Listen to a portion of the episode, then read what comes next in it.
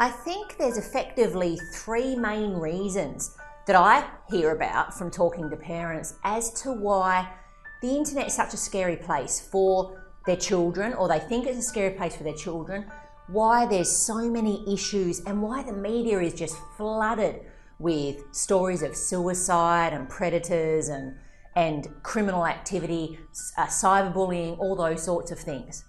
I think the three key reasons that we are scared of the internet or the online world is because, firstly, we don't understand this environment of the cyber playground. Now, I'll talk about what the cyber playground is in a moment. Because we don't understand the environment of the cyber playground, we don't feel comfortable with the issues. We don't really understand the issues of sexting or cyberbullying or pedophiles. We don't feel confident to know how to deal with those issues because we don't understand the environment and we don't understand the issues necessarily, then we don't have the confidence to place boundaries and guidelines and rules on our kids' internet use in that cyber playground. Now, I want you guys to know you already know probably 70% of what you need to know to parent effectively in the cyber playground. It's just understanding that environment and applying what you already know from the offline world and applying it to the cyber playground.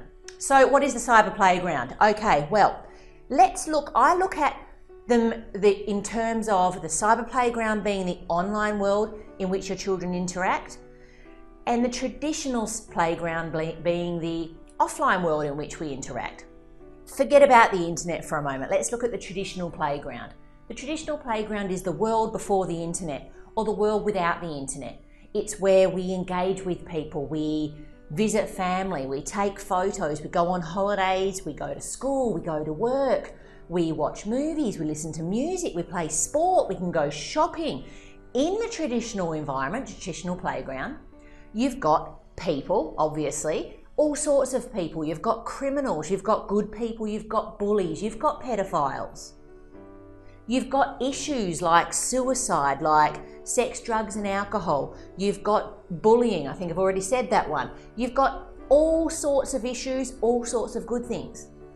The thing is, in the traditional playground, we've had generations of information handed down to us on how to deal with issues. So, let's say, for example, think about it for a moment now.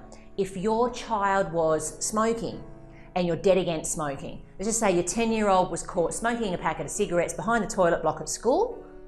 Think about for a moment what would you do? Based on your childhood and based on your experiences of your parents and, and probably your grandparents, perhaps they'd get a good talking to, perhaps they'd get grounded, perhaps they would get something taken off them for two weeks, they'd get in big trouble, or you'd teach them a lesson. You've got sort of a toolbox on how to deal with those sorts of things. You might not have any idea, but you might go to a friend or a family member and say, Look, I caught my boy smoking behind the toilet blocks. At school, what do I do? And they'll have some tools on how to deal with that.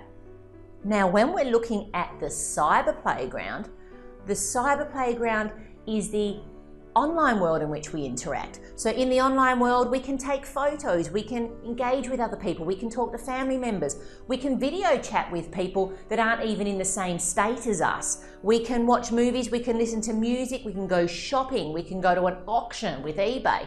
Um, in that same environment, you've got criminal activity, you've got suicide, you've got bullying, you've got sexting, you've got pornography.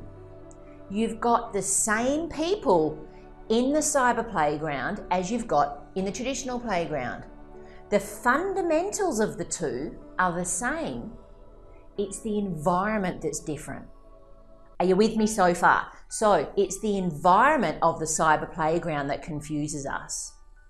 But if we take what we already know and bend it and tweak it and twist it a little bit to, and shape it to fit this new environment, we can often use the knowledge that we've already got up here and apply it to that different environment. Imagine that you've gone to a country that you don't speak their language. So let's say I went to Paris once and my mother came with me and neither of, neither of us could speak French. But through hand language and communicating and realizing, you know what, they're just people. The fundamentals of how we behave are the same, but the environment is different. Does that make sense? So we thought, okay, how do we take what we already know about communicating, because we really need to find some toilets, or we really need to find the railway station, or we really need to find a restaurant. How do we apply what we already know about human communication and tweak it and bend it and twist it to fit this new environment? So we ended up using hand languages and pointing to a map and things like that. So when you're in the cyber playground with your child, you already know most of what you need to know to parent in that environment. Just think outside the box and apply the same boundaries and guidelines and restrictions that you normally would in the traditional playground to the cyber playground. Let's use a little bit of an example. If your girl goes out with her girlfriends after school and you say you must be home by 7 pm and she must be back in the house, then apply that same sort of thinking to the internet. Would you allow her to keep talking to her friends after seven o'clock at night? This is just an example. If you have a boy who does football practice or soccer practice after school twice a week and then he plays a match on a Saturday, but when he goes and plays with his friends after school, kicking the football or soccer ball around, you say you must be back before dark by 8 pm then apply that same thinking and those same rules that you've applied to him in the traditional playground to the cyber playground. Would you let him sit up playing Call of Duty till two o'clock in the morning in his bedroom? Apply that same thinking. You already know most of what you need to know.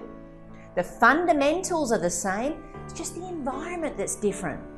Stretch your thinking and expand what you already know to fit that new environment.